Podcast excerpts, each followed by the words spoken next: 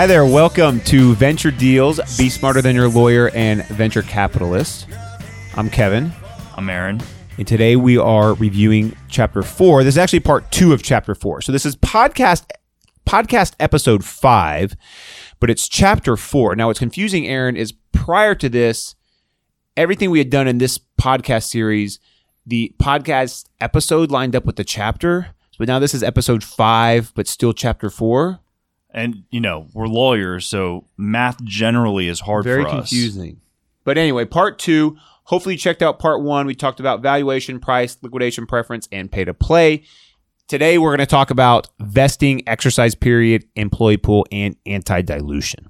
So, the first topic I want to talk about here, it might be one of the most critical parts of a startup in general, of the first year of a startup, not necessarily just in the term sheet, but in the context of the, the constitution of the startup itself, is vesting we get a lot of clients who come in, Aaron, and they want to own everything from the get go. They don't want to invest anything. They said, I've been working on this for a year. It's my idea. I built this whole thing. I should own all of my equity up front. What are your thoughts on that, Aaron? I think if they have no desire in raising outside money, that's a fantastic idea. However, if you want to go get money from outside investors, good luck convince, convincing them to invest in your company without vesting your equity. It makes no sense for um, an outside investor to put money into a company that the founder or any of the founders can walk away from with all of their equity vested already. So let's use a more typical scenario. You've got three co founders, they each own 33% of the business. To make the number simple, let's say they each own 30% of the business and there's an option pool or some fourth founder owns 10%. So those three guys own 30%. If one of the guys, like Aaron said, just decides to leave, or heaven forbid something happens to him or her, 30% of your business just walked out the door. And people don't necessarily leave for bad reasons. A lot of time they leave just for life reasons. You know, their spouse takes a job in another city and they can't do this, or they have young children and the startup, you know, average annual startup pay of zero isn't very conducive to raising young children, or their mom gets sick and they have to move home to take care of her. We see these things happen all the time, right? People don't necessarily leave for bad reasons. Sometimes they do. Sometimes the Right, founders get into right. it, and one guy, you know, takes his ball and goes home with it, and we have to figure out how to move forward.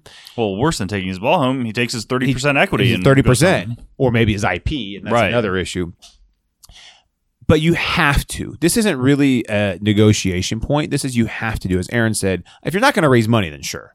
Right. But if you're going to be a venture-backed startup, then by the definition of that, you're going to raise money. And and if you're if you're not going to raise outside money and you're the only founder, Right. But even if you're not raising outside money, you got two founders. They you both need to vest. the the concept of giving founders portions of the company's equity as compensation for their services is just that. You're compensating them for their services to the company, and it's supposed to be over a long period of time. And if you say, yeah, okay, you know, typically we're going to give you a four year vesting with a one year cliff, and so the thought is that that 30% of equity is covering a four year period. If you leave after the first year and you walk away with your four years worth of equity, that's a problem. That's a problem. And also, when you leave, the company needs that equity back so they can go motivate and incentivize someone else to do your job. Now, recognize typical founder vesting is not like stock option vesting.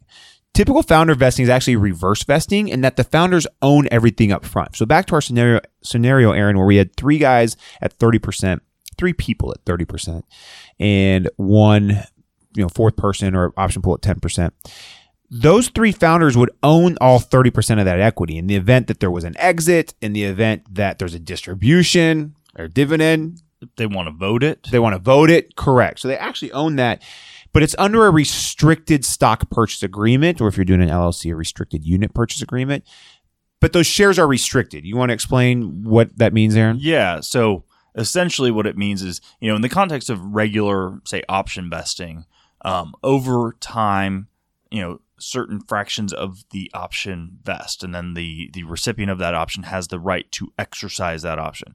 With restricted stock purchase or restricted unit purchases, the way that it works is the recipient gets it all up front, and then the company has the right to repurchase that equity Um, and that right to repurchase the equity um, disappears in increments over time. So, you know, if it's if it's four year vesting with a one year cliff, um, the company will continue to have the right to repurchase all of the equity until they hit the one year mark. And then it's usually done monthly after that. And then, you know, monthly after that, it'll be done in equal increments. So that company's right comes at a price which is generally equal to the initial value at the time the stock was granted to the founders. And for tax reasons and a number of other reasons, we try and keep that initial value as low as possible. And as we briefly discussed in our last podcast, that would be par value. So in a scenario where a founder is receiving 3 million shares at 0.0001 cents each, that means that founder is going to pay $3,000 for those shares. Best case, best practices are to actually reflect that and pay that. So let's just go ahead and add one more zero to that par value and make it point four zeros one. And so the founder's paying $300 for those shares. So that means if the founder leaves the next day and the company's repurchasing it, the company's going to give that founder $300 nuanced point, but it is best practices to actually write a check for that minor amount and send it in. But realize that is setting the value at which the company is going to repurchase those shares. Now, in a scenario where you have someone come in in later stage when the shares are worth more, the the exercise price, the company repurchase price needs to be tied to whatever the purchase price is that time. But in a restricted stock purchase agreement, the founders are buying the shares at a nominal price, and those shares are restricted such that if they leave, the company can repurchase them just like for stock options, um, you know, for tax purposes, the equity needs to be priced at the fair market value at the time it's granted. And the day you found the company, or even a couple months afterwards, when you probably haven't gotten any, you haven't made any significant progress, the company's not worth a whole lot. Now, I want to talk about the vesting schedule. You brought it up, Aaron. The typical vesting schedule this is probably using 80% of the startups we work with is four years with a one year cliff. The one year cliff means that nothing vests, or in the reverse vesting situation, it's appropriate to call it is being released because it gets released from the repurchase option. Nothing gets released until after a year. So if you think about a four year vesting schedule, there's 48 months in those four years. So 148th gets released each month. However, for the first 12 months, nothing happened. So on day one of month 13, so let's just say that the company started January 1st, 2017. We've got three founders. On January 1st, 2018, one fourth of each of those three founders' equity or, or common shares is going to be released from their restricted stock purchase agreement or from their repurchase schedule. And the remaining three fourths will vest monthly over 36 months. Now, I, I want to clarify that just because they're released from the company's repurchase right or repurchase option doesn't mean they're not restricted anymore. Yeah, that's a really good point. Here, why don't you clarify that? Yeah, because I kind of I glossed mean, over that. For the most part, you know, when you're dealing with unregistered securities, um, the company has an obligation to make sure that those securities don't somehow get out into the public market. And so, what that means by and large is that companies have to maintain a right of first refusal on their equity. Yeah, that's a key point. They still are restricted, so they do get released from the repurchase schedule, but they're restricted in that you can't just go and sell them to your neighbor, right? And they're not publicly traded. Okay, so four years with a one year cliff. I thought the book did a really good job of of bringing up that sometimes the company's been going for a while. They won't necessarily, you don't have to stick to that standard vesting schedule. Let me give you an example. Client of ours has been around since 2013. They've raised about 400 grand over the couple of years, but they pivoted. They got into a very competitive space. It didn't quite work out. They've pivoted, into something very, very exciting. They just uh, signed on with 500 startups, right? Huge accelerator, one of the big three accelerators, really exciting. 500 startups says, okay, great. We need all these basic incorporation docs and go ahead and send us your restricted stock purchase agreements for four years the one year cliff the founders say, "Man, we've already been at this at this for, for four years. We really need to do this." So I was able to work with the legal counsel at 500 Startups, and they agreed to allow the founders to keep half of their equity and to invest the other half over two years, which I think is a very reasonable compromise for a business that's been around for four years, has a little bit in sales already, has already raised some money. So there's there's generally some room to maneuver there, depending on the life cycle or kind of the uh, characteristics of your startup. So let's use that, Aaron, to move into the option pool. All right. So that's founders vesting. So founders vesting is going to be in a restricted stock purchase agreement under a release schedule. Those are for guys who are day one or closer to day one than to significant value. Why, Aaron, once let's just say the business is going and raising a couple million bucks. Why can't and we're going to use that and go hire two or three more employees? Why can't we just give those employees restricted stock purchase agreements? Um, you can, however, uh, there will be significant tax implications. And what I mean is, if the company has significant value and you just decide to give, you know, an employee say 10% of the company, which is very high, 10% of the company via restricted stock purchase agreement, the purchase price has to reflect the actual value of that 10%. And if you're giving that equity to an employee and they're not having to buy it, then that means that they're going to have to reflect on their income taxes the value of that stock. So let's put some real numbers there. So Aaron said we're going to give someone 10%, which would be very high for later stage, but early stage, if you're bringing on the key guy, I can see it happening. And let's just say your business is worth a million dollars. We'll keep it simple. So you give them 10% of your business or $100,000. Unless this person is buying that equity, if this person is going to write you a check for $100,000, you're fine because their value there, the, the, the stock's worth $100,000 and this person paid $100,000.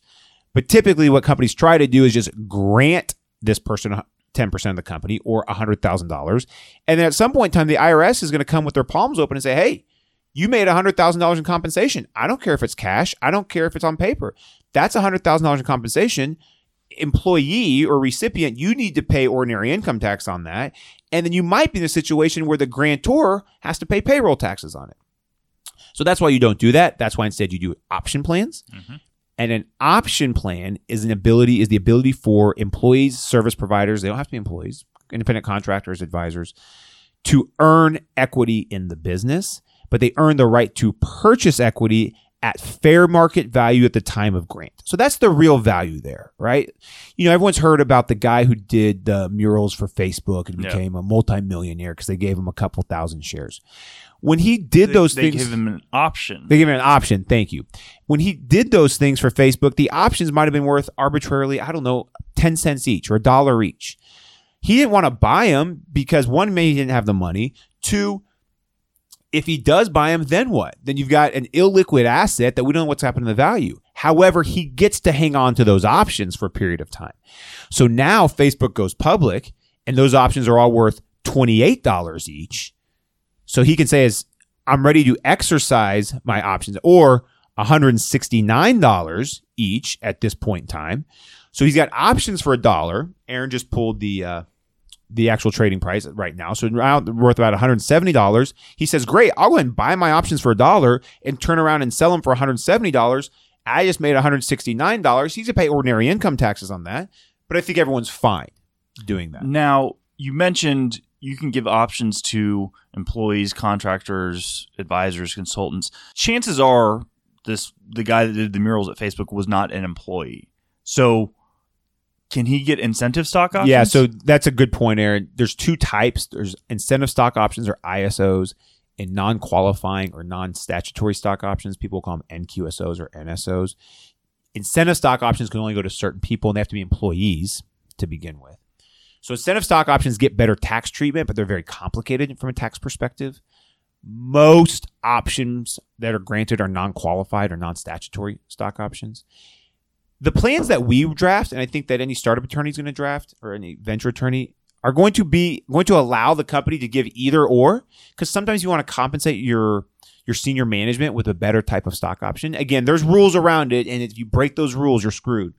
So you got to do it with care but yes, let's make sure that the founders out there know to ask for this. Talk to your attorneys about whether you should be granting incentive stock options or non qualified stock options. If you're to pick one or the other, this is not legal advice, but hypothetically, then you do non qualified just because there are uh, less restrictions on them.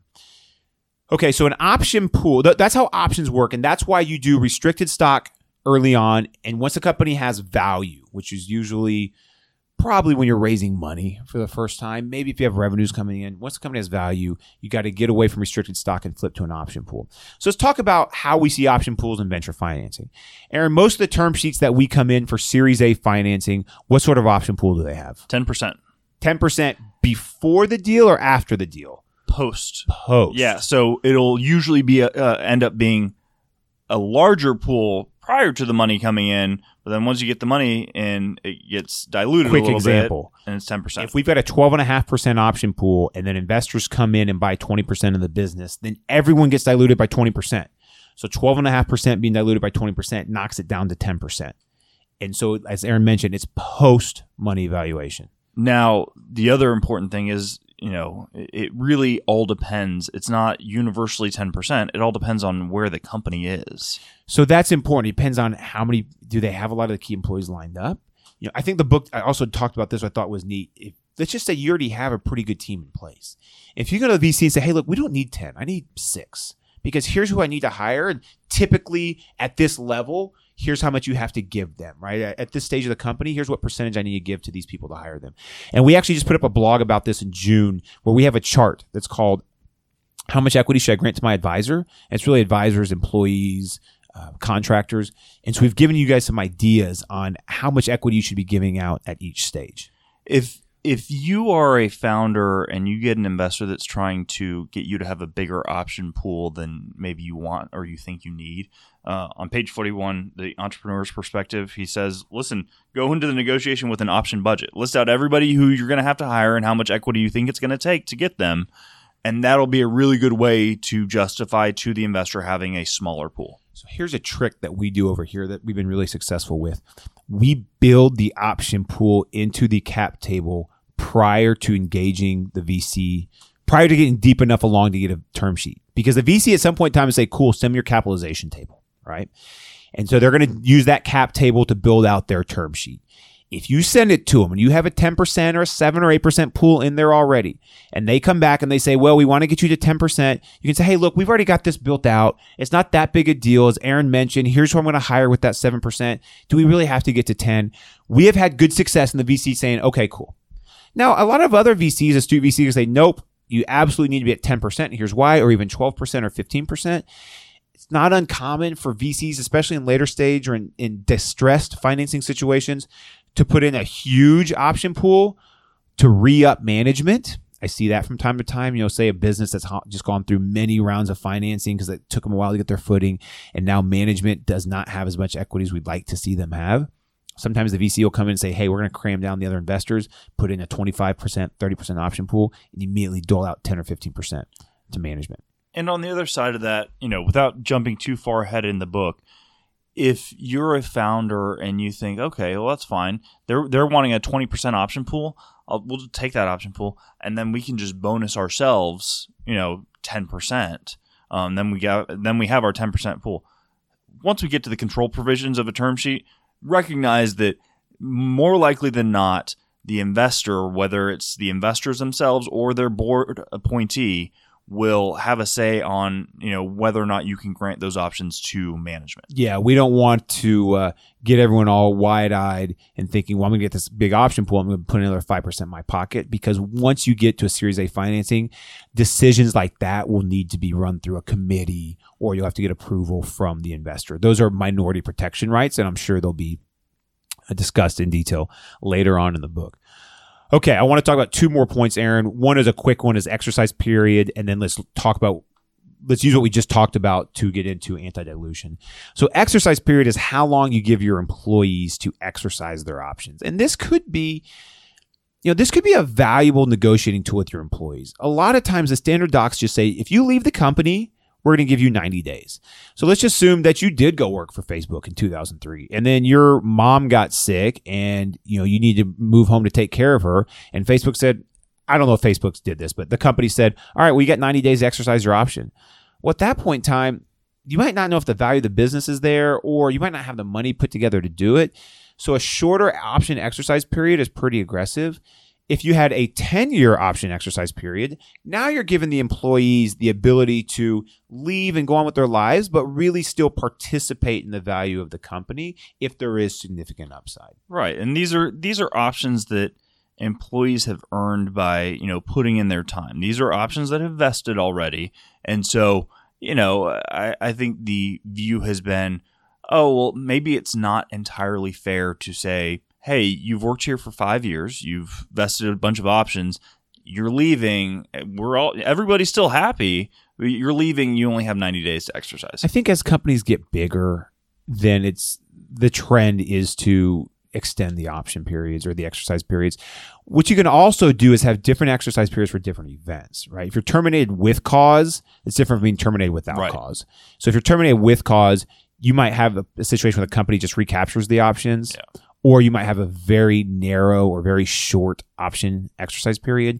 If you're terminated without cause, if you're just moving on, or maybe after a couple of years, you can get real exotic with these things, but just understand the exercise period is important. The last thing I want to talk about is anti dilution. And I want to tie this together with podcast four, which was part one of chapter four, where we talked about fully diluted basis, right? And what does a fully diluted basis mean? And we gave the example of how a company would want reserved but unissued options to not be included in fu- fully diluted basis, and an investor would. And the reason why an investor wants those things included is because the investor does not want those issuances later diluting them. Now, from an anti dilution perspective in a term sheet, this is usually dealing with the concept of a down round. So if the company, we've been using a business raising money at $10 million. So the, the business raised money at $10 million and these investors invest 5 million to get to a $15 million post money valuation. Let's just say the company doesn't make it. And the next investment round, the company raises, let's just say the company's in really, really bad spot. Okay. Next investment round, company raises $2 million at a $2 million pre money valuation. So it's a $4 million post money or 50% equity just got given up. The other investors who just invested at the larger round are going to get crushed by that dilution. So what the investors want is they want anti-dilution protection. And there's a very complicated formula there on page 64, which is exactly like what we see. This is actually a simpler way of reflecting it. But if you look at the NVCA docs when they talk about anti-dilution, exactly the same formula that we see. And this allows the earlier investors to basically reset their price by getting additional shares to protect them from the anti-dilution now, or Really protect cool. them from the dilution. really quick, do you want to talk about full ratchet versus Yes. weighted average? Yes. Because this formula that's on page 64 is for a weighted average Right. calculation. Full ratchet is pretty rare. I don't see it very often. Um, So I think full ratchet is easy. Why don't you explain that? yeah, one? full ratchet is, um, you know, say that round one was at ten dollars per share, and now we're doing another round and it's at two dollars per share. That means that all of the investors that have invested at the ten dollar per share, they get more equity so that their original investment reflects a two dollar per share. That's price. right. Full ratchet. It's as if they were participating in this round or then participating in terms that had this round. I want to note, you know, Aaron, Aaron talks about per share. I've been talking a lot about valuations. The same thing. If Aaron's at ten dollars per share and I'm at a ten million dollar valuation, well, I'm simply talking about a situation where there's ten million dollar valuation, a million shares. It's ten dollars per share. You have to get comfortable intertwining those things, but eventually the value's still the same. But yes, so full ratchet, real simple. Then you have your weighted average, which is where they weight your dilution protection depending on where the next round is and where your round was. And then once you get into weighted average, you have broad based and narrow based. And remember those concepts we were talking about earlier about whether you include reserved but unissued options? There's a few other nuances there, but that's how you get to your broad based versus narrow based calculations. The vast majority, I think, Aaron, 80, 90% of what we see is broad based Yes. weighted average, I right? I see full ratchet every once in a while, usually when it's a single investor, not a VC, but more like a high net worth or, or a um, or like a private equity guy playing in the venture world. We just rarely see full ratchet. Yeah, I mean, and correct me if I'm wrong, but I would think that full ratchet would definitely come into the picture if a company has a history of doing down rounds. Yeah. If they've done one before, then you probably are going to be asking for it. Yeah, if we're investor side, we really don't ask for full ratchet all that often because it's just not market, unless a situation like Aaron just explained. If we were a distressed company that already had a down round, probably wouldn't be uh, inappropriate to ask for it there. Okay, let's see, Aaron. I think that covers everything we wanted to cover here. Okay, so that wraps up Office Hours Podcast, Episode 5. This was Chapter 4, The Economic Terms of the Term Sheet, Part 2. Hopefully, you checked out Part 1. If not, you should be able to see it just above or below whatever you're looking at on your mobile device or computer. In closing, I want to make sure you remember that our show notes, uh, which includes references, defined terms, related content, are on velawoodlaw.com. Go to blog, then podcast, then the Office Hours podcast. Follow us on Twitter at Velawood Law, on Instagram at Vela Wood. questions or comments, email us podcasts at velawoodlaw.com. And remember to rate, review, and subscribe on iTunes. Five stars. Let's go get lunch. Let's go. Oh,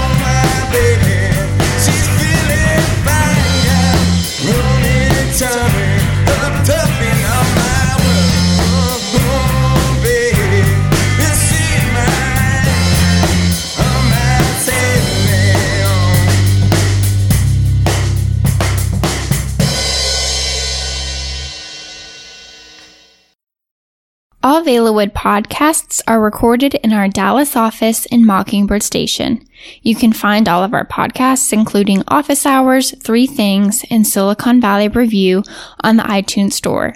For questions, comments, or suggestions, email us at podcasts at velawoodlaw.com.